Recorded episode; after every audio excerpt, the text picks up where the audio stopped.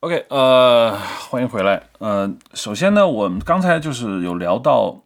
我们讲了一个游戏的叙事，但是我们是从嗯一个一个反向的角度聊的，就是说我们先说有一个游戏了，对，然后我们再看这个游戏是怎么叙事的。对那现在呢，就是希望有一个比较新的角度，因为对于我们的听众来说，听印象的人可能对电影都比较有兴趣，对，所以就就是呃，总觉得就是游就游戏跟叙事的关系，我们一会儿再说。但是就是说，电影中的叙事已经成为一个主体。我现在要稍微解释一下，就是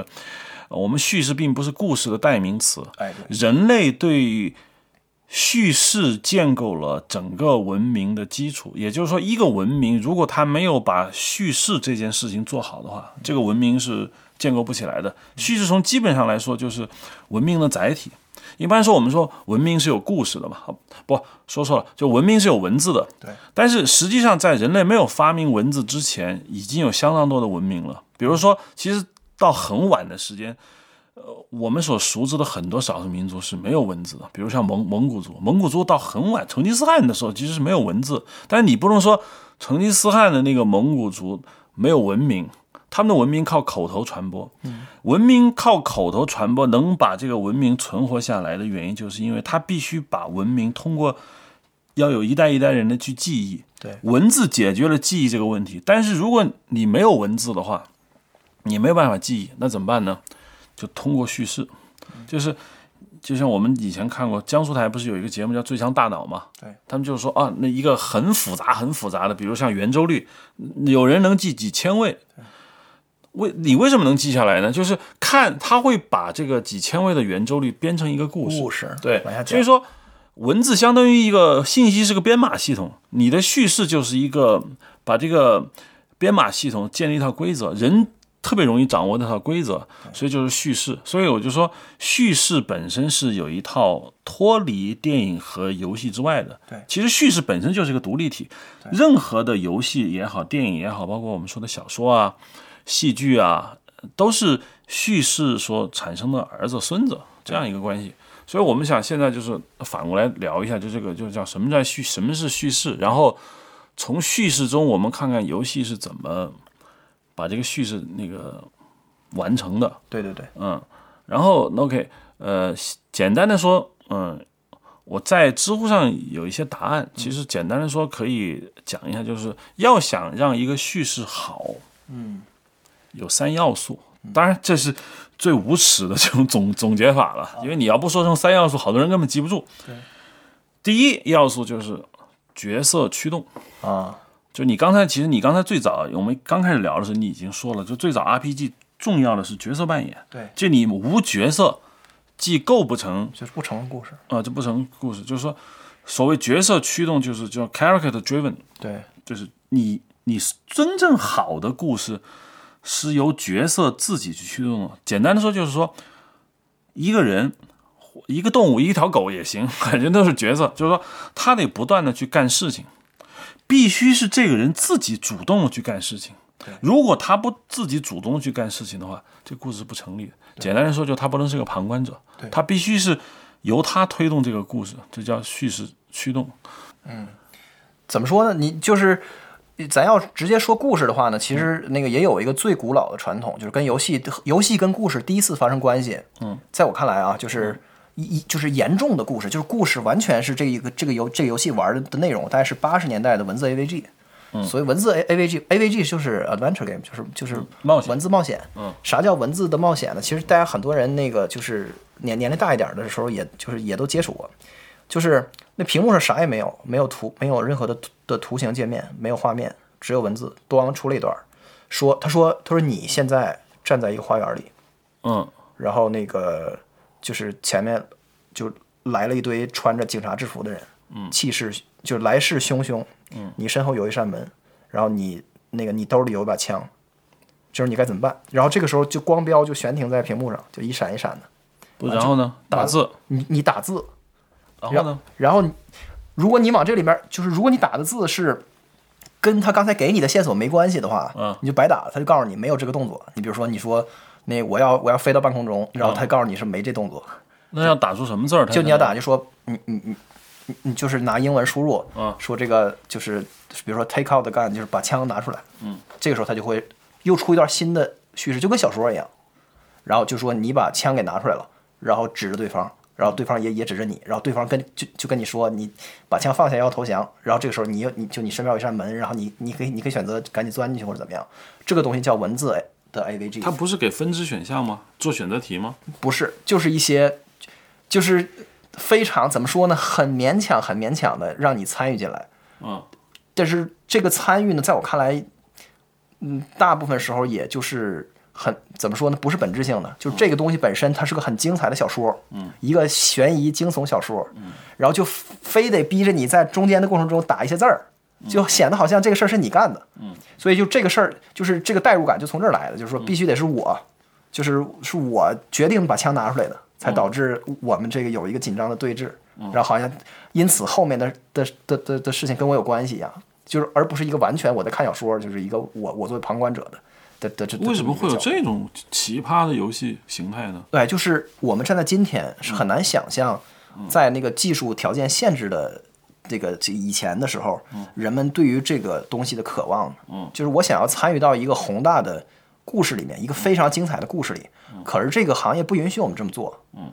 所以就是只只要你能让我多少参与一点儿，嗯，我就已经能够很代入，很代入了，就是这种感觉。所以在八十年代的时候，连图形就是连图形界面还都做不出来呢，这样的游戏已经开始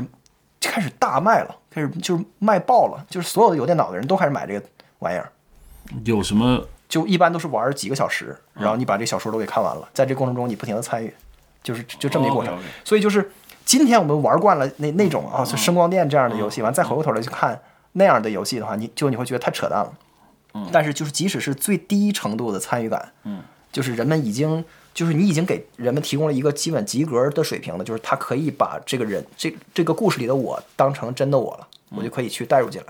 但实际上像今天反倒很多那个演出很就很华丽的游戏，它做的不好的时候，嗯，你还带入不进去，你还不如原来的那个人看那个玩意儿呢，好像有个什么法庭辩论的，是不是？那叫逆转裁判。啊，逆转裁判是是这样的吗？就是就也类似吧啊。现在现在的那个文字 A V G 非常多，主要是恋爱游戏，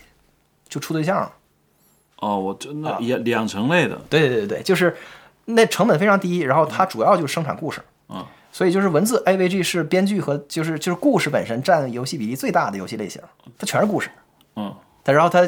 就没有也没别的，然后你就参与进去。但是你说的现在恋爱养成类游戏，它是实际上是有界面的，有图形界面。对，它有一张图，完了完了底下有一个框，框里面、嗯对，这我玩过，什么我记得啊啊，心跳回回忆，对对对，嗯，就是就是它游戏基本上没有任何的硬件支出，对就是几张图，几个女孩的照片，对啊，就是然后主要是底文下本一一大堆文字，对，主要是文本。嗯，就是刚才，因为刚才回到你刚才说的，就前面的我们说的那个 RPG 游游戏中，他那个角色，就像我说的，嗯、我从来没想过格斗类游戏对也会有这么好像设计出很复杂的那个角色嘛。我记我第一次记得玩那个什么，要不就是拳街街霸，对或者甚至是玩我以前最早就是魂之利刃，对我因为那就是打嘛，无所谓。后来我发现，哇，他其实他也是有角色也的有背景，也有很多衍生品。因为如果没有故事的话，或者没有这个角色，你衍生品是卖卖不动的嘛。对，因为那个如果那个东西很赚钱的话，你想吧，它跟那个东西配套的肯定都是做的非常好的。啊，就是你看到这个角色，你会联想到他背后一大套的那个叙叙事，或者说他的背景，你必须要知知道。OK，这个就不多说，因为刚才我们有提到。第二个就是叙事有个最重要的过程，就叫在编剧法则中叫 arc，A R C，、对就是一个拱门的意思。对这拱门的意思就是说，角色从故事的起点到终点，嗯，不能走一条直线，嗯，而是必须经过一次身心灵的巨大的转变，哦，有道理。要不是升华，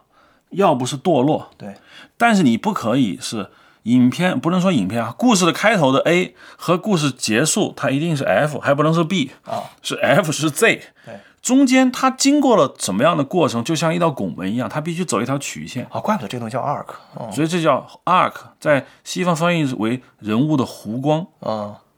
但是我觉得这个并不准，就是一个一个弧形，就对就叫 arc。我就在想，但是游戏似乎很很难做，因为玩家已经在里面了，玩家除了除了自己装备升级之外，他似乎性格上有没有就是什么在做改变？我们如果把游戏里面的叙事全扔掉，光光在就是游戏 gameplay 里面找 arc 的话，其实很难找，确实很难找的。除了就是对，甚至我觉得《Last of Us》也没有 arc 是吗？但是我不知道，就是因为那个你你对人物的情感和那个比如说 Joe 对 Ellie 的那个情感是是有一个过山车一样的体验的。他对那个角色的有 arc，但是他自嗯身啊、应该说是有，啊理论上他也可能以前是他是一个不太有责任心的一个人，或或啊者是嗯、他可能对因为女儿死亡对任何人都是那样一个漠然的一个态度啊、那个是有 arc 的，绝对是有的，呃，但是相对来说，游戏在这一点上是很难做到的吧？对我不知道，我突然想到一个跟嗯这个没关系的啊，就是就是就是就乱入一下，就说在没有叙事的情况下，就这种过山车一般的这个体验，就是嗯一个一个一个关键的起伏，在经典的的 gameplay 里边其实也是有的，嗯就是就是一个最经典的例子是俄罗斯方块，嗯，俄罗斯方块里毫无叙事，但是它角有色都没有对，但是它俄罗斯方块里面最精彩的一个环节，就是你一不小心整坏了。就是你那个块儿刚好落歪了一点点，嗯本来你是一个特别特别稳的局面，队形都站好突然了间就是从完全稳到马上就要死了，嗯就是一步你走错了，突然间你把一个你把一个那个那个长长条形的盖在上面了，然后底下都是空的嗯，然后那就你没办法了一下子就变成就是情况很危急，就就给那个感觉就仿佛是你就是听故事或者是看电影的时候。就是一个冲突结束，下一个冲突突然间又出现的时候，那个一样。嗯，我然后你就心跳加速，然后整个你就是对，就汗毛都竖起来了。我就说这种感觉，其实在，在游戏里面，它就是好好的 gameplay 里里边，它也是有的。这个就应该是一个最基本的，就是我们说的故事中的呃紧张，对对对对对这应该叫悬悬念。对嗯，但是呃，就说我，但是从从 ARC 里面来讲，它就不包含这个，肯定不是这个啊、不是这个。但但是 ARC 有一个意思就是说，人物要想获得它的变化，对它必须经过一系列的事情。这嗯是古希腊叙事中最典典型，就是英雄是怎么完成的。对，英雄是一定要离开他的舒适区。嗯。经过一番磨难之后，回到他原来的舒适区。哦但这个时候的他和之前的他已经不一样了。对这就是最惊险的。我们说什么？那个当时我记得，乔治·卢卡斯拍《星球大战》之前，他不是说他看了那个人写的《千面英雄》吗？对他从那个地方领悟到了叙事的真谛，就是说，任何的电影都是讲英雄的，对而任何的英雄是一定有一个模式的。这个模式就是说的英雄。正常的生活在第五分钟被打破。嗯，为了找回他正常的生活，他要经历九十五分钟的磨难。磨难然后在最后五分钟，他又把正常生活给找回来找回来了。嗯，然后这这就是构成了一个叙事。那么对于游戏来说，我现在就发现，嗯，做不到，做不到。它只能说它是人为给你设定的。对呃，我现在想想，它其实我挺想聊一下那《最终幻想》的，嗯，因为我《最终幻想》从七八九，我觉得是 Q 版，我就不玩，嗯，十，然后十一不玩，嗯，十二，嗯，十三打通关，十四因为是网游，哇，你就算比较忠实的粉丝了。嗯，就不玩了。就现在我都在玩十五，当然十五我弃了，我实在是玩不动。就是我在那个有我我应该说《最终幻想》系列，我不知道你玩过没有？嗯就是玩过一点儿它算叙事类吗？它非常强的叙事，对啊，非常强的故事，嗯甚至你要很认真的去体验它，它非常之复杂，非常之庞庞大。但是呢，它跟《拉斯巴斯》又就就是很不一样。我就我觉得咱，我觉得其实咱们就是有意识无意识的那个，就是这个对话总是发生在一个嗯就是欧美的语境下面，就是你就你发现没有，比嗯如对咱们对举对例子对什么对的，对包括对电影啊，包括就是文本、小说什么的。对但其实那个日式 RPG，这这是其实是个巨大的的的话题，我也没什么资格去谈论啊。但嗯是就说，其实日式的 RPG。就是你从哪个角度讲，都跟欧美的 R RPG 有一个就根本性的分野，就好像是不完全不同的东西，就这个感觉。就是你觉得是什么呢？你看啊，在欧美的 RPG 里面，嗯，你通常是个普通人，嗯，这种情况是比较多的，嗯，然后或者你到最后你也没有就变成一个什么拯救全全宇宙全世界的那个的一个大英雄，就是你你最后从避难所里走出来或者怎么样，你懂我意思吧？就是你是一个挺普通的这么一个人，然后办了这么一个事儿，嗯，然后呢，但是那个就是你影响了世界，然后这个然后你也见你就是你也被世界所改变，就是就是一个普通人的代入的这么一个过程。嗯，但是日式的 RPG 是非常幻想的，嗯，就是非常非常的强调幻想的，就是它有这么几个特这么几个就是欧美丝毫没有的特点，我自己在总结，因为我最近刚玩完那个《异度之刃二》，嗯嗯，就首就就首先就是很多日式的 RPG 都有这个什么力量来自于内心，就是内心小宇宙嘛，对对对，就那种东西，就是嗯就是就纯粹是因为相信，就纯粹是因为比如说咱们的友情的羁绊，嗯，或者是纯粹是因为什么一种爱，或者是一种就是然后一个一个一个孱弱的小男孩儿，然后嗯就双眼迸发烈火。然后把敌把一个就是强到根本打不就不可七能龙打珠嘛，嗯对对，那种感觉就直接把对方 干翻，就有这种精气神儿在里面，就是力量是来自于内心，嗯，对，就这种东西，跟日漫是不是很像？因对为我对当时完全是卖看什相么对啊，圣斗士的话，经常就是说，就是说他那个每一集的模式就是你打一个 boss，对一开始会不断的揍，对揍到最后你内心的小宇宙爆发，对对你要打出一个什么、呃、泰山升龙霸，对对然后对一拳把对方打倒，就是他相信。我觉得东方弱小民族会这 样吧，东方弱小民族因为体力比较差嘛，嗯他要相信就是信仰的重要性，就跟中国一样，就是你对看中国的这个武术一定不是说身身身强体壮在，在中国的武侠叙事中一向是武功很差的，对，哇，这个说了就深了，嗯，确实是，对啊，你想，就是说最强武功的人，要不就是老老头儿，嗯，就是那个你感觉得啊，他都快死了，嗯，要不就是那种柔柔弱弱的，就是你觉得一推就倒的人，嗯因为他有内功，嗯， 所以就像你说的，就是日式 RPG，就像你说的，他相信爱呀、相信信仰，甚至相信一种没来由的你说的友情，对对对对最终激发他的潜能。对，我觉得这是东方民弱小民族意淫的，或者你就是你也可以说，他是从他那种那种古老的那个东方思想，就是那种整体性的思维，就是觉得那个我和天有某种一体性，你懂我意思吗？就是那种感觉，天人一体。对对对对，就是我向内去追寻的东西，跟就是会影响到整个宇整个宇宙，它有它有那种观念，嗯，就是包括阴阳啊什么，就是都有点这种感觉。但是西西方非常没有这个，然后你就是你可能就是一个普通人，然后你干了一些事儿，就是这么一个。所以那个西方的欧美的 RPG 的现实感是要远远强于日式的 RPG 的，嗯，甚至就是。日式 RPG 根本它不在乎什么真实感，我为什么要给你提供真实感？你玩游戏不需要去追求一个什么真异不度真实之刃是一个什么感觉？就是一个，就是你是一个小男孩儿，就就未成年，然后你是个打捞员，然后那个，然后你路见不平一声吼，然后那个一不小心就就被那个就是敌人恶霸给打死了。然后，然后你死的这个瞬间，嗯，就是进入到一个那个乐园里面，就是就好像是那种对，然后在在乐园里面你见到了一个美女，那个美女是世界上的一个重要的力量的化身，她叫天之圣杯。然后这个这个小姑娘，她就是就被你感动了，然后然后她就说，那我就陪着你回到人间，然后她把那命分给你一半儿，然后最后你俩携手拯救了整个世界，就这么一故事，就完全没有任何现实的基础。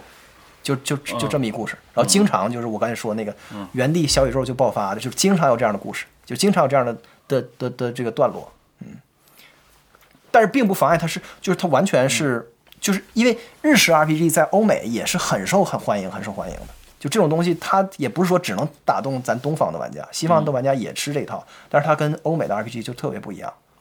我觉得欧美 RPG 完全受古希腊戏剧影响，对就是即使在古希腊的戏剧中的神都是跟人一样的，比如说 Achilles，嗯对嗯或者像那个嗯就是 Paris，、这些人他是神的孩子嘛，但完全是跟普通人一样的，就他有七情六欲，他有缺点，他有那种完全冲昏了头脑干傻事的时候，然后呃，只有在准确是只有在中世纪以后，对才会出现那种道德楷模，对才会出现那种就是完全靠内心的世界可以征服所有那个这样的，像什么奥古都，就是那些大的那个就圣徒，圣约翰、圣保罗，那这些人完全没没没有那个力量感吧？对没有但是 OK，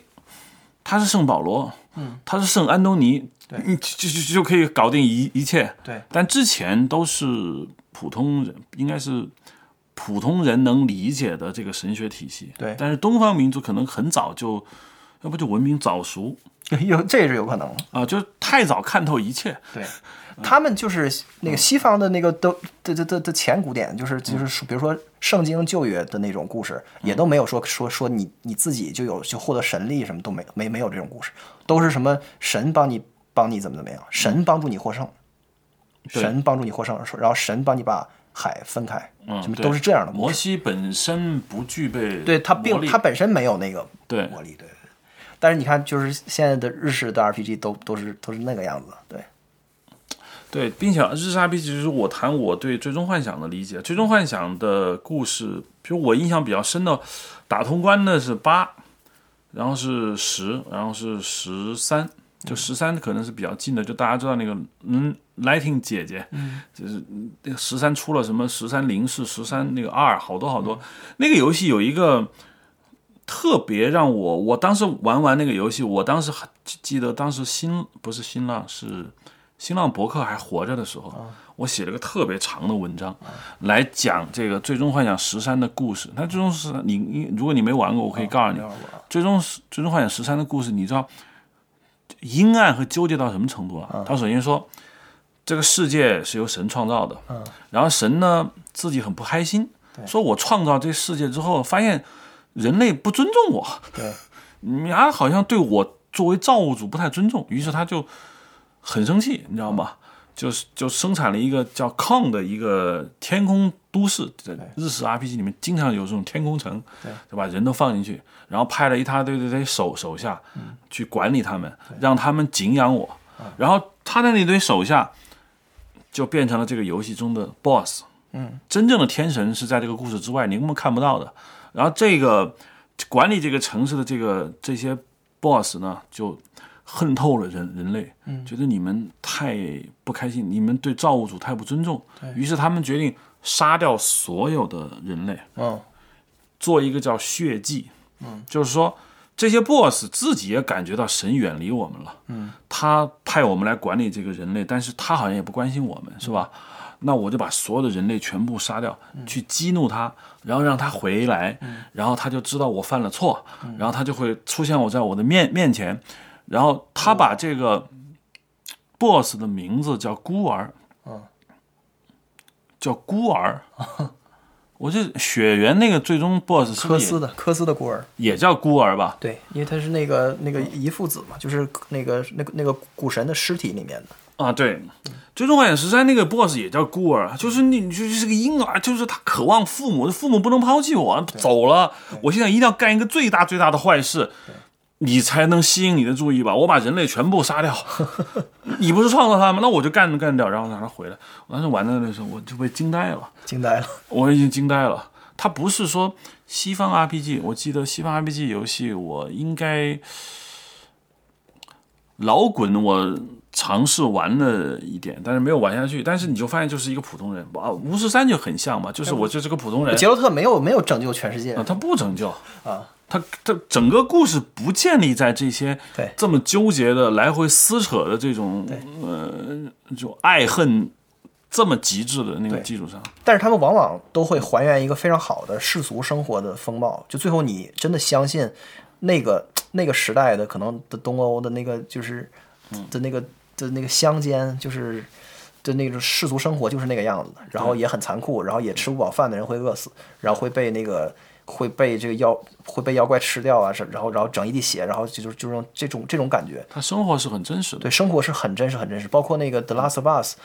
The Last of Us》其中那个最大的的那个代入感，嗯，就来自于环境本身。就是你玩到一半之后，你就你真的接受了这个非常，你我要是没玩过这个游戏，你给他讲，他会觉得你在胡在胡扯的这个设定。你玩到一半，你真的就接受了，就是说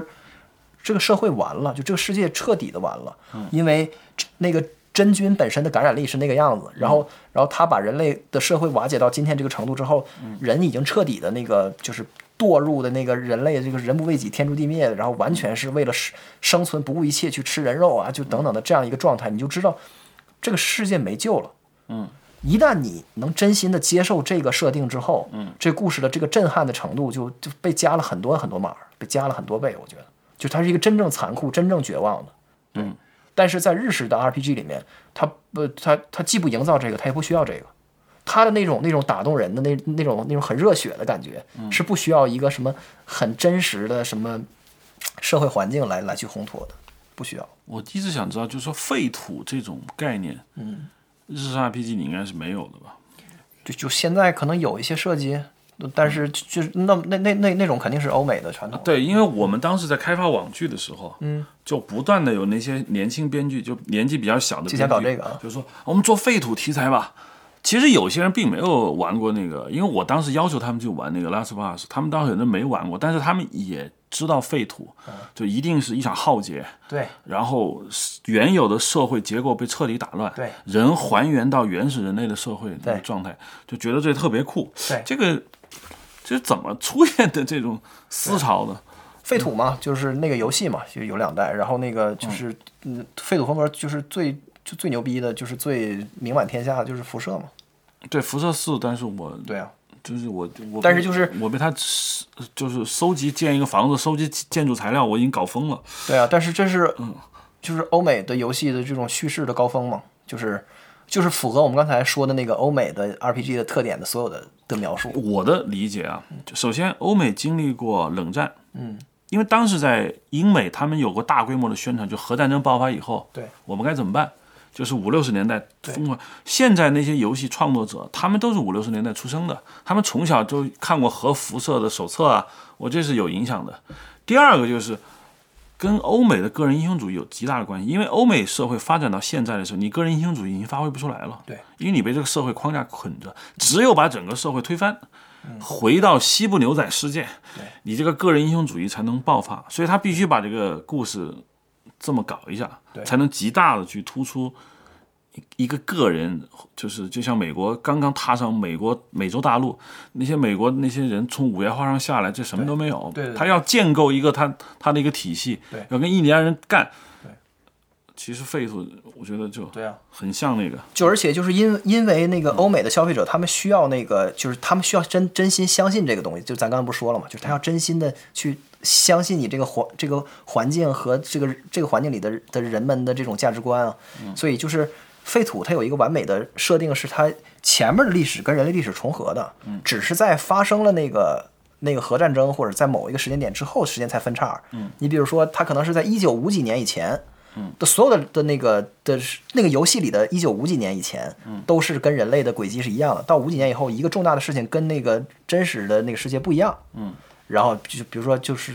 就是比如说苏联跟美国就就打起来了，然后把、就把整个世界打打废了，然后变成一个劫后余生，对然后他从这儿就开始想，然后这样的话就是就是玩家就不会有一个双脚离地的感觉，他他不会觉得你又你在在胡编乱造，这完全有可能就是发生过的。嗯，就是这种对于氛围，就是对于这个啊、一个就是这个整个环境的这种可可信度，就是在在欧美的那个玩家的那个那个需求里是极其极其强烈的，包括影视作品也是一样，我觉得。嗯，包括你像那个我我最喜欢的那个芬奇的电影，就是那个《十二宫杀手》。嗯嗯嗯那十二宫那个电影，嗯，那个电影就是我觉得那导演非常非常成功的把我带回到他小时候，嗯，就他就是他拍这电影就是因为他小时候经历过那个，我那个那个十二宫杀人狂，完了就是在那个在报纸上登那个恐嗯登登恐吓信说说要破解密码，然后所有人晚上都不敢出门，嗯所有人就是家长都吓得，然后把就是。把孩子都关在家里，然后人人自危，就跟我嗯们东北有一段时间那个，就是说有这种就是迷之这个这个杀人嗯嗯杀人对的这种这种情况，然后那种社会的恐慌，就这个东西是他们一个特别重要的主的主题和塑造人物的根本，对，而这根本在日式并不是根本，甚至不需要。我突然就觉得得说一下那个《旷野之息》了。嗯，就刚才你提到这个日式的游戏嘛，其实我我就我你提到它了，我就想起《旷野之息》。《旷野之息》也是把你扔到一个几乎于蛮荒的对，一个环境中。对，在《旷野之息》里面好像没有什么小宇宙爆发，没有啊、也没有基于就是就是你突然有个什么信仰了，对对对于是你就拥有力量了。对，但你确实是拯救世界的那个人，这个没，啊，对你，你并且林林克一直没有什么超能能力吧？呃，就是对他有，他主要手里那个平板电脑就是那个啊玩意对儿、对对他那有个他那有有个能力玩意儿啊，但是那个东西是来自于科技，不是来来自于什么那种内心的力量，不是。啊，对，就是我谈得谈一下我对《旷野之息》的那个感觉，就是首先我对《塞尔达传说》只闻其名，完全没玩过。然后我现在玩了一百三十个小时以后，我已经开始怀念我前面玩二十分钟的一个感觉了。对对对，就从那个我一刚开始玩的时候，因为不是他已经名满天下嘛，对我一开始玩，哇，这什么呀？躺在一个池子里，然后一个声音说：“你啊，就是英雄，你你来复活吧。” 我想这太糟糕了，是吧？特别糟糕。爬出那个小屋子，走到外面的时候，不是一望无际嘛？当然那个是给我震撼，但那个不是震撼的重点，它重点是在于我左右一看，没有任何提示，也没人告诉我该去哪儿啊。对然后看那边有一老头儿，哎，我想那我就得去那儿。去到那个老头儿那儿，老头说：“嗯你先去那个收集收集苹果，啊再再回来找我。”我就开始往两边跑。那时候感觉就特别强烈，就是我一下子有一种特别特别陌生感。嗯，就是整个这个这个世界，我什么也不知道，因为我其实一个老玩家肯定知道，不就是打加农嘛？因为这么多代都是干这个，我嗯那我什么也不知道。我那十分钟是经历了一场我还没有过这种游戏体验，对，没有任何套路给我，没有，我什么也不知道。对，我甚至有一种恐惧感，因为我看见那个就是鲍勃林肯，嗯他现在一百三十个小时以后，觉得那那那就是菜瓜。对对对但当时我连走近的勇气都不敢，对，就躲远远的，嗯，就也不给我任何武器，你把树枝，呃对我完全想不到。对，但是但是等你就是投入了时间，然后开始慢慢接近这个世界，整个发现它的这个这这过程，就是一个极其美妙的过程。就是最后你你对这个世界变得很熟悉。就我觉得，嗯《旷野之息》的伟大之处在于，它其实还真不是一个故事驱动的游戏，它大概有那么一个故事放在那儿啊，他故事剧，啊我的感觉是挺弱的。其实是其实很弱的。嗯但是正因为它故事弱，所以它是一个 universal 的，就是它是普世的，嗯就它不会有那个。有有文化的接受度的问题，就是它那个故事是一个谁也不得罪，就肯定是没问题的这么一个故事。嗯，对对对对，对，然后就是这一代唯一稍微有点美中美中美中不足的，就是任天堂没有预料到那个他们下了很多功夫的那个公主啊，就塞尔达，嗯，那个不是不是那么的受欢迎，就是唯一的一点点。他就把米法那个角色搞得太好。对对 对，因为因为因为女二号太好了，就太抢戏了，就是这样。嗯对对对对，就是我就我想说，这个游戏的那种真实感跟跟代入感，不来自于叙事，也不来自于人物，嗯就不来自于咱们可能之前谈谈论到的所有的东西。嗯就是它那个真实感，就来自于它那个它这个世这个物理世界的的真实。嗯，就这个物理世界的真实是，也怎么说呢？我觉得是游戏开发者就是不就是没没没没有勇气去讨呃，就是去挑战的，而他们就是知难而上，就去干了一个别人联想的过之程。前那么多代就我举例子吧，是也是这种感觉没有吗？都没有，就就这一代。我真的很难想象之前那几代是用什么感觉。之前的跟它最大的区别就是之前是重解谜，重解谜就是老粉丝对于这一代最大的抱怨是这一代的的解谜是给白痴解的，就就太太简单太弱智了，就是那个那那一百多个迷宫啊，啊，对，因为那个原来的的游戏最核心的就是那个就是迷宫，而且那个迷宫的体积和规模是比现在大很多倍的啊，原来的迷宫比现在还要大很大很多倍的。嗯，就我说的不是不那不光是那个巨兽啊，就普通的那一百多个那个小小迷嗯宫都是都都是比现在要就要大的。然后所以那个就是玩的侧重点不一样，这回这个真实感就就来自于，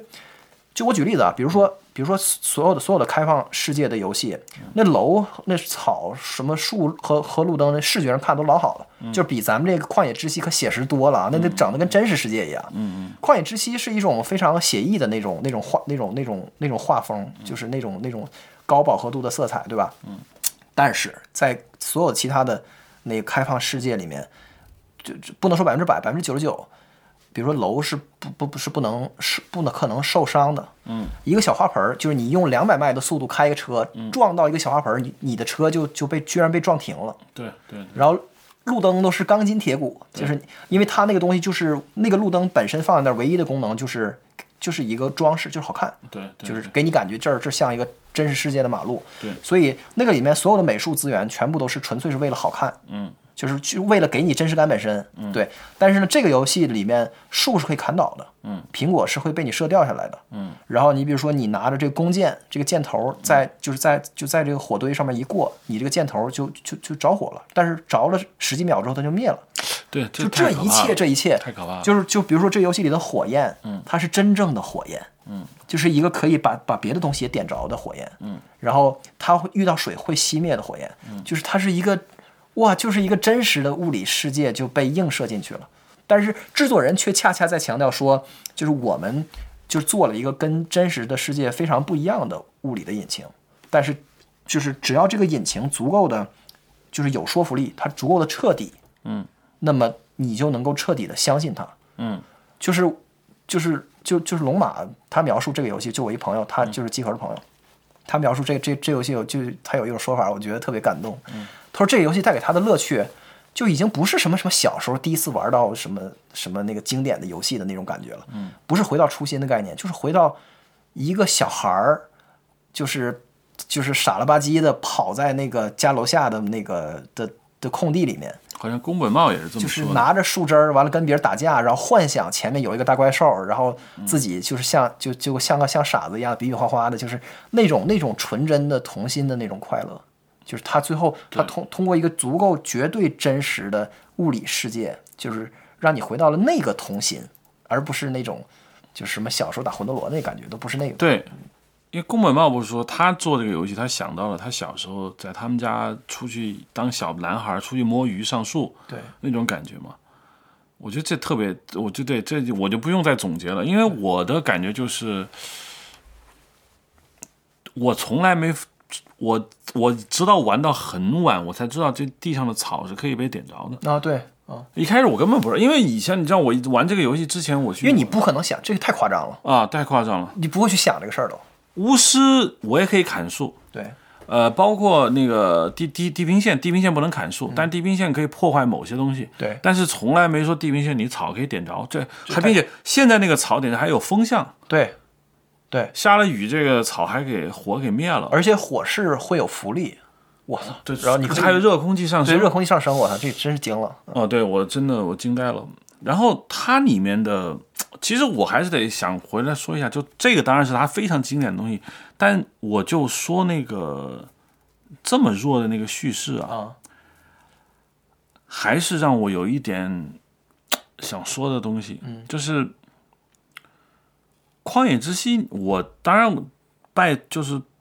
拜托，就是我前面没有玩过任何东西嘛，所以我完全不知道故事，对，所以当时我印象特别深的就是，那个国王出现说：“你现在，我我我我女儿被关在那城城堡里，对你现在去救她。”对，我并不知道我要打四神兽我才能去救她。我当时第一时间正准备冲冲过去，当时我走在路上心里想：就我这装备一根树枝，对我前面好吓人的感觉，你知道救吧她？我怎么救她？我说我那我是不是得去搞点什么？对对对但这个游戏从来没告诉你你要干嘛，对，随缘嘛。嗯，就是你可以直接去干它呀。而且你确实可以，就是如果如果你是那种极限速通玩家的话，你啥也不干，你直接就可以把加农打死。我我看了，这但那啊 疯了那简直那操作我是我就完全无法想象，就进去直扑一个宝箱，拿出一把剑上楼干干就结束了游就戏。结束结束了啊、嗯就是他那个他所传达出来的那种淡淡的那种诗意还是有的，嗯对啊就包括他跟那个公主之间的塞尔达之间的那个感觉，就你知道，这是我第一次发现游戏的主角可以全程不说话。啊，对然后几乎也没什么表情。对，然后，但是我能感觉到一种挺诗意的感觉，是就是我觉得这个词只能放在日本人做的游戏上，欧美我感觉不到诗意。哇，就尤拉斯其瓦斯没有诗意，是残酷。对他那个，当我看到，因为我现在不是不是把那个十二段回忆要慢慢补补全你嘛补，全了吗？没有补全哦。我走有几个地方我实在不知道在哪儿，哦哦我知道可以问那个人，但那人现在已经不说话了。啊，就是那个画画那个人，啊问画画那个人，对啊，对，但是我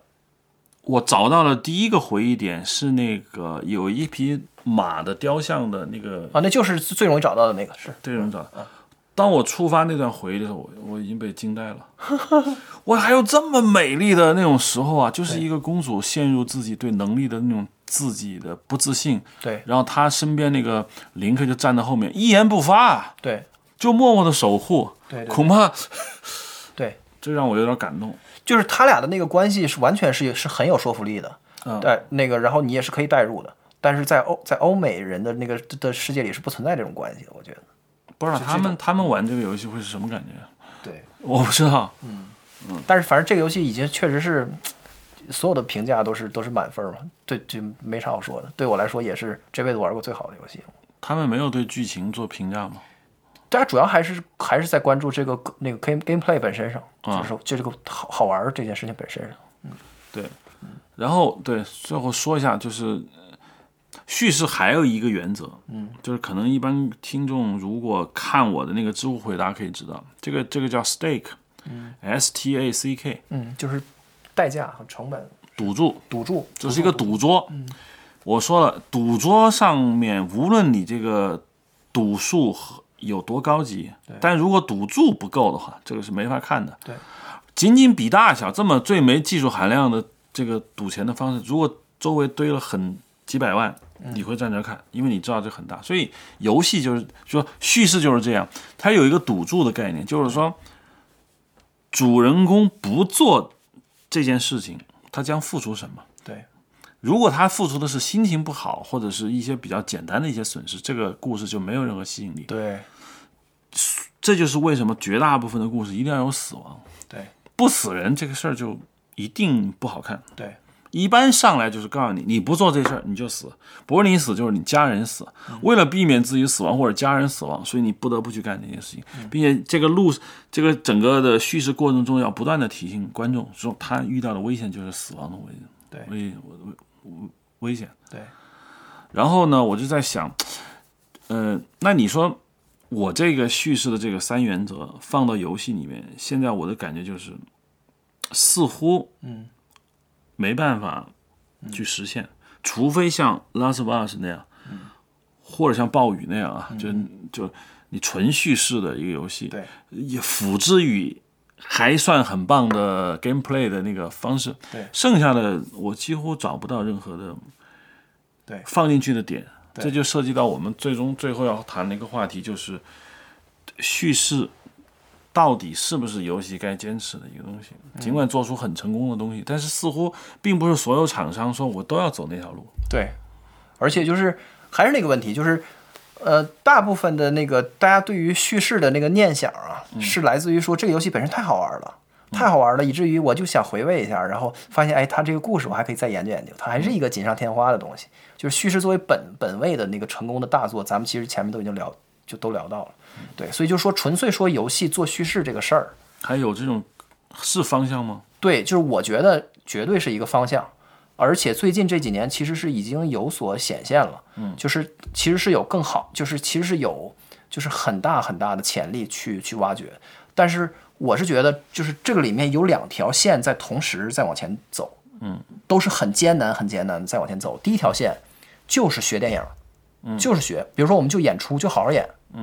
演出的这个这个镜头怎么来怎么来运用，这个镜头的语言是什么样的？就包括你看，咱说那个《巫师三》这样的游戏，嗯，它你那个任务里面的的那个剧情，嗯，都是有那个对都是有构图的，对对对这都是有镜头的，对那个玩意儿是它是一种语言，它是其实它绝对是对你的情感是是它是有是有影响。那这个玩意儿肯定是一门儿学问，它肯定比它肯定比比纯站桩强，嗯，对吧？嗯，对。然后这个东西呢，它是一条路，大家就是就是像 The Last of Us 这样的，就那我们就继续往下就走的越来越那个什么。原来是只有动作捕捉，原来是没捕捉，就纯是那个就干干人儿加几个固定的动作模组，然后来就就就就就就就来回我一抬手一放手这样。对，后来开始有动作捕捉，然后人人演的越来越生动，然后最后加上有面部的捕捉。现在就是其实从那个超凡双超凡双生就开始了，嗯，就是那个脸上贴一堆传感器，嗯，然后脸部的表情全部都捕捉，然后现在这个脸部的这个这个单元又又更多了，所以那个 The Last of- The Last of Us Part Two 肯定是。就是就是肯定是效果，其实前所未有的，绝对是又又创这种就是人的表演的这种真实感新高的这样的，对。但是然后在这个在这条路的路上，大家一起就是继续往前推，往就就，但是我想说，这条道感觉是有个天花板，这个就是你做到最好，就跟电影一样，就是因为你因为你你的目标是学的跟电影，嗯，就更像嘛，嗯，因为因为你现在差的可老远了，就是离真人演那可老远了，哇，那人真人的那个的的表演，那你你游戏的这个很你你还差很多嘛，对对，然后其他你镜头的语言，包括你导演的这套东西，你演出这块儿你做的最好，也顶多就是跟他们一样，对，然后我就说另外一条线，嗯，另外一条线就是彻底放弃，嗯，就彻底的放弃所有的这种导演啊镜就镜头的语言，然后去追求只属于游戏的叙事的方式，嗯，这条路我曾经认为是不存在的，嗯，就是几度我就觉得就是还是操还得是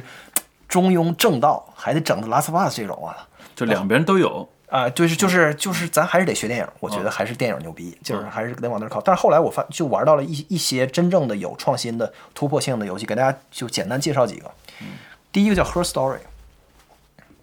啊，这个游戏就是纯演出，就是真人演，就录像，就是演员的录像，嗯，就是一个一个演员，然后就是他就他表表演被警察审讯，就是他被指控谋杀，嗯，然后呢，然后结果呢，这个就是这个审这个审讯的这个录像，呃，这个录像机的那个数据坏了，就是一个很奇怪的设定，就是这是一个二二十年前的案子，嗯，然后你就是你回到这个这个警察局，想就想要去看这个录像，然后来找回一些跟你身世有关的东西，因为这个人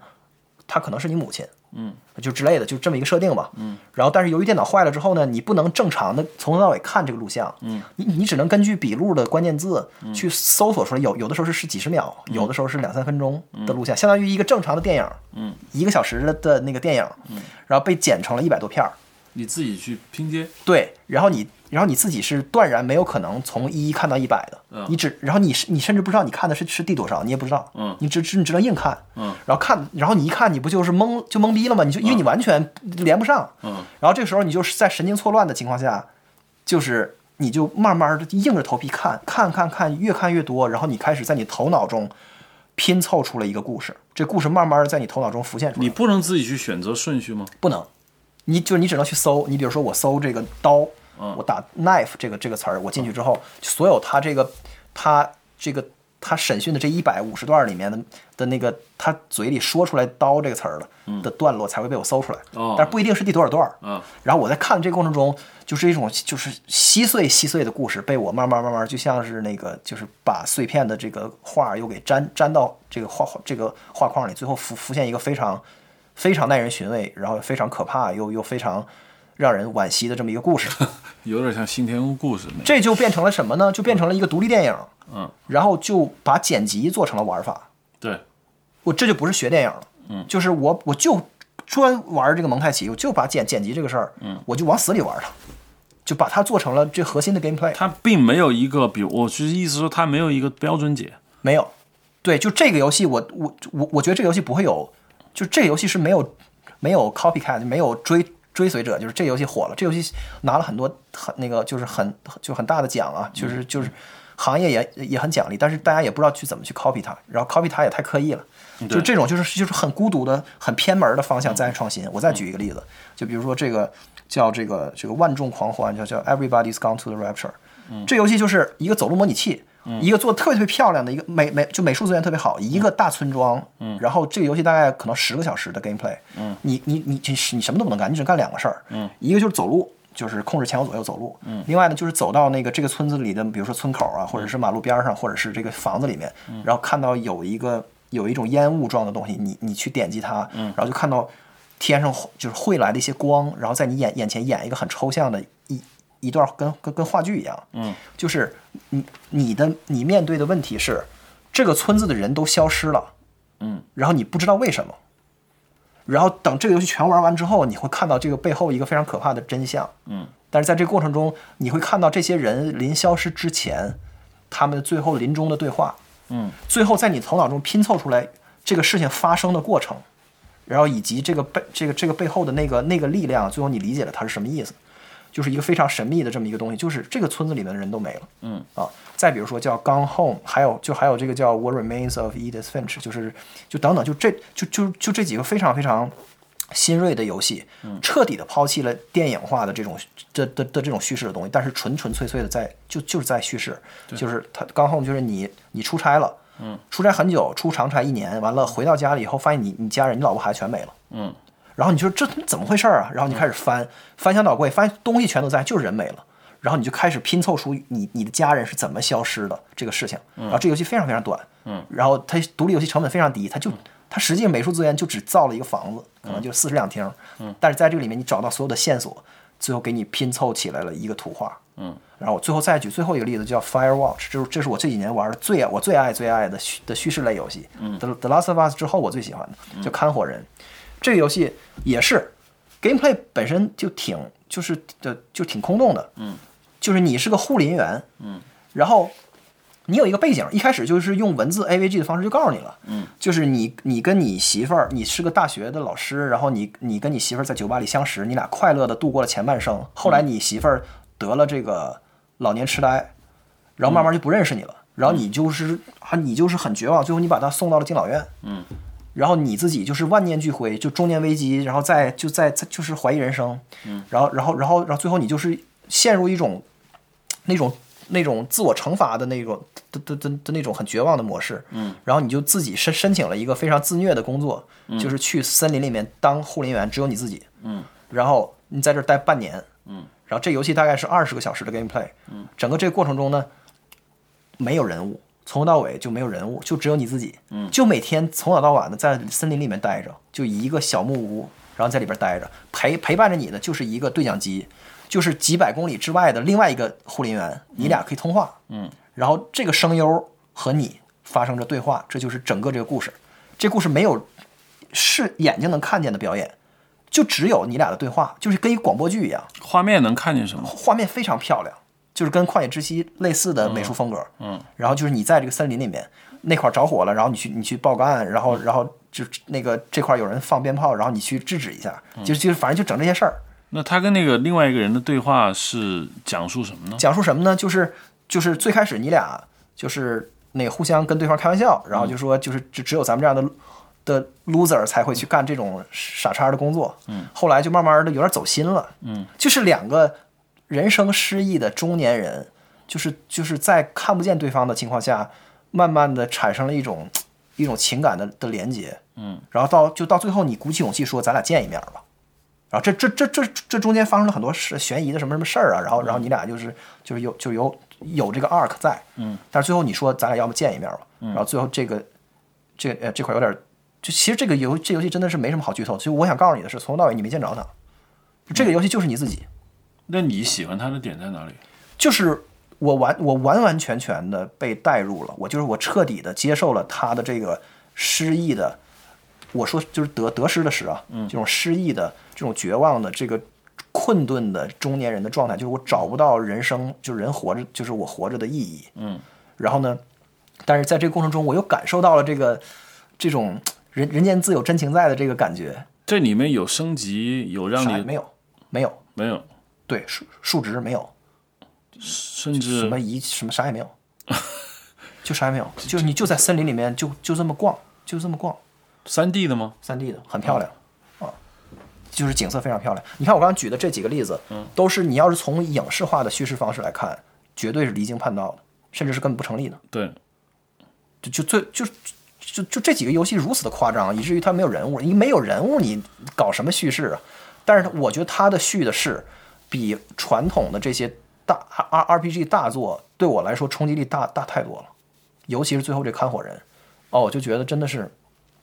完全的深深的被带入进去，然后那种那种那种忧伤的感觉，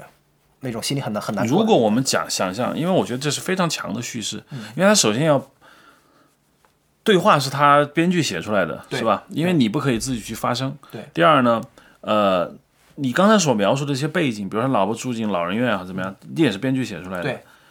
那实际上还是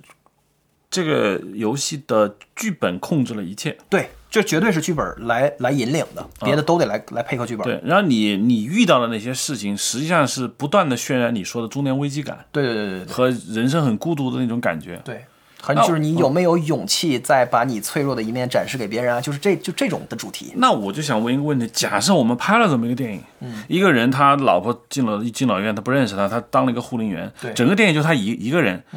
电影中你能看见他就拿对讲机跟一个很遥远的人聊天，然后他们俩说：“咱俩那么聊这么久了，咱见一面吧。”对于是他最后没见成，电影是不是也成成立？我觉得也能成立，我觉得也能成立。像那个刚才说的那几个，像那个《刚 Home》啊和那个，他也可以成立。对，一个人回家发现老婆孩子没了，是吧？就是独角戏嘛。啊、他就独角戏，这个电影戏是完全可以成立的。对对对对，但是就是他抛弃了就我说的那种，就是经典意义上的说这个人物和人物之间的矛盾冲突，然后这整个这这个依托于人人的表演和对白的这个方式，因为这几个游戏都是都是主视角的，你连自己的表演都看不见。对你就纯粹是就是就是这样。然后包括包括你的互动，就是比如说你比如说这个，它有的这里面有一个游戏是直接把你的心理活动拿文字写在环境里，就你路过了一个微波炉，这微波炉就映就就映照出来。说那个就是你想起你姥姥对你说过什么什么话，你懂我意思吗？嗯，就它有一它有一些很创新、很创新的交互方式，嗯，对，然后却舍弃了传统的人和人的表演，嗯，对，然后呢，仍然讲了一个很好的故事，然后最后让你给沉浸进去。但你说把它拍成独角戏，能不能拍拍成呢？我觉得也能，也可以，对，但只是客观上确实大家不会去这么拍。但你其实就独角戏电影也有很多啊，非常多。对，非常多啊、就因为我看过好几个，就是以艺术片为主的，就独角戏电影，一般就是讲一个人到了一荒岛，韩国电影就拍过不少，对，就一荒岛上，对，然后就他一个人，从头到尾就他一个人，他通过电话、信件、回忆，包括心理活动，嗯，他总会营造一个外部沟通的机制，因为不可能有一个人念旁白吧，对嗯，他会通过一个外部机制，就是他岛上唯一有一封信，或者有一个电话机，或者是有个望远镜能能四处看。但是我的理解就是你刚才说的这些东西，首先是电影不能达到的是代入感，对因为你毕竟不能控制它，对这个你你只能控制它，你可以选择这个时候我停下来，也可以选择我选，就是我我先去哪个地方，后去哪个地方，这你能控制。第二个就是什么呢？它是文本、声音、对画面综合的，对它是一样新的一个信息的一个组合方式，对它还是叙事，对，但显然跟拉斯瓦斯不是哦那太不一样了太不一样了。对嗯，它是一种新的编码方式，就是我放了一堆信息，嗯，原来是我把这些信息完全电影化，对给给给你拍一遍，对这现在就变成了你自己去自己组合，对。就我们又我们最后回就回到说叙事这个东西本身就最原始最原始，就是说讲一个故事，就是 storytelling 这个这个事儿的话，就其实可以类比很多东西，就是说，就我就我就就就我就是就嗯，我我随便说啊，比如说比如说一个花瓶对于一个考古学学家来说是一个故事，就就是这个咱们是理性上可以理解的，但是你让我想象我是不能想象的，因为我不是考古学家，嗯，就是任何一个出土的的的花瓶对我来说就是一个。就是一个泥盆子，跟我就根本就没区别。嗯，但是一个那个研究这玩意儿一辈子的人看了这个花瓶，他他可能有巨大的情感的冲击，他能想到很多很多事儿，甚至这个这个花瓶的原来的的那个主人干过很多事儿，他是的痕迹他都能看见，嗯，或者一个犯罪现场，对于一个侦探来来说，他就完全是一个故事，嗯，没有任何的表演，没有就没有任何线线性的陈述，嗯，就我站在这儿，我就能够感受到，就在我想象的未来的叙事的那个另外一条线，就是不不去学电影。然后就直接就继续往前走，最终会走到一个类似于刚才我举的这个例子里的考古学家和和侦探一般的体验，就是是语言无法形容的，也对没法给朋友讲。你跟朋友说哇，这游戏真牛逼，然后他说他说讲啥了，他然后你说我说不出来。就是最终我觉得我们会拥有这样的游戏，虽然现在还没有。我觉得似乎我们找到了一个，就是对，其实这个问题一直多年困惑着我，就是我觉得真的是觉得没有必要把游戏做的跟电影一样，嗯反正你就看电影就行了嘛。啊对啊或者以后电影全是动画片，对啊反正纯 CG。就是你说的这种，就是我觉得考古学家这个例子特别特别到位，嗯，就是对观众的要求也不应该对玩家的要求提升了很多，无脑玩家恐怕就搞不了了。对，不是因为你那那 COD 永远会出第三十代、四十代，你就继续打，那是没问题的。对啊对就是一种新的信息的传达方式对，storytelling 的传达方式要求的是，哎，我我终于明白了，storytelling 是什么时代啊？是远古时代。远古时代只有祭司和精英具备文明的承载，剩下都是普通。说句白话，就是被统治者。他需要你在一个无脑的状态下活着，因为你有脑子就要造造反。对那对于无脑人，那最好的办法就是顺序式的，对 storytelling，对是吧？有有我们刚才说的有 arc，对，有 stake，有那个 character driven，对。但是对于现代人类，智力都提高了嘛，对。这个时候传统的 storytelling 不就是没意思了吗？这是为什么洛兰走红的原因嘛？啊对啊，哇，这对啊，就是他把信息用另外一种方式重新编码对对对对对。给你，你自己再组合一遍，从而产生一种信息的从组的快感。就是最终最终这个东西要能做成的话，它越过了语言，它可不光是越过了就是叙事，嗯，它彻底越过了语言，就变成了一个它开头你你体验它的时候就没靠语言，嗯，到最后那个就是你就是你这个事儿结束了，然后你再回味它，它也是一个就整整个这说不个出过程来没有经过那个压缩成一个线性的一那个一段陈述的这个过程就没经过这事儿，对，我觉得最终游戏会会有机会走到这样一步。等到那个时候，嗯，它完全就是没有必要，你再拿它去跟跟电影和和和文学去有一本书就是是那个，我记得是那谁写，我老婆在看，就是，嗯，就是那个著名的那个悖论叫什么什么，就是那本书，一是个出出版物，打开里面都是一些毫无关联的一些文本，有信，嗯，有备忘录，哇，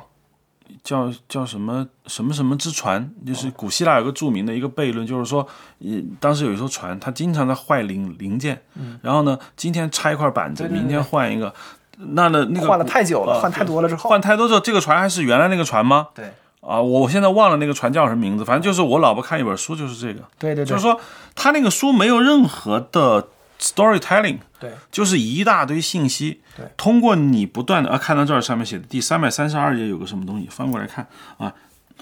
就是信息的组合。但是那个是简单的是文字，但是如果未来有一天出版物能够将文字、图形、声音、对场景对全部集成到一起，就变成一个新的一个，应该不叫娱乐方式，应该叫做信息消费方式吧。对那就应该说就完全超越了现在的这个对我们对于游戏叙事简单就是游戏电影化的这么一个对一个概概念。对，而这个东西，就我就我也想说回来，嗯，它不靠 VR，就是它它不靠那个咱们想象 VR 的已就是经降温了，对，就是不是靠那个，就是纯是，就是啊，那个身临其境，你能闻着那味儿，不，其实不是靠这个东西，甚至它都不是在追求真实，就是它是一个真正本质的性的的的那个飞跃。就是说回到这个产业里面，就我前段时间翻翻译了一个文章，其实挺可怕的。那个文章是一个叫 Ralph Coster，是一个那个就是最早参与发明 MMO。RPG 的这么一个超级，就是一个资深的一个大神，嗯，他做了那个那《无尽的任务二》，嗯啊等等吧，反正就是很多很经典的游戏。他就是他最近一个演讲，嗯，他就说，他说现在游戏行行业有危机，什么危机呢？就是你看啊，那个如果如果你看这个行业的总产值的话，它那个它每年增长的那个比例是很小的了，现在就是一个成熟产业。在美国，现在的那个游游戏的人口的渗透率已经超过一半了，也就是说美美国人里一两个人里就有一个多的人是玩游戏的了。你你再往上增长，你能增长到多少？你告诉我，其实是很难的了，对吧？对。那在这个这所以收入的增长是缓慢的，但是成本的增长是飞快的，嗯。然后这里面产生一个什么问题呢？就是你比如说现在的游戏这种叙事类大作啊，嗯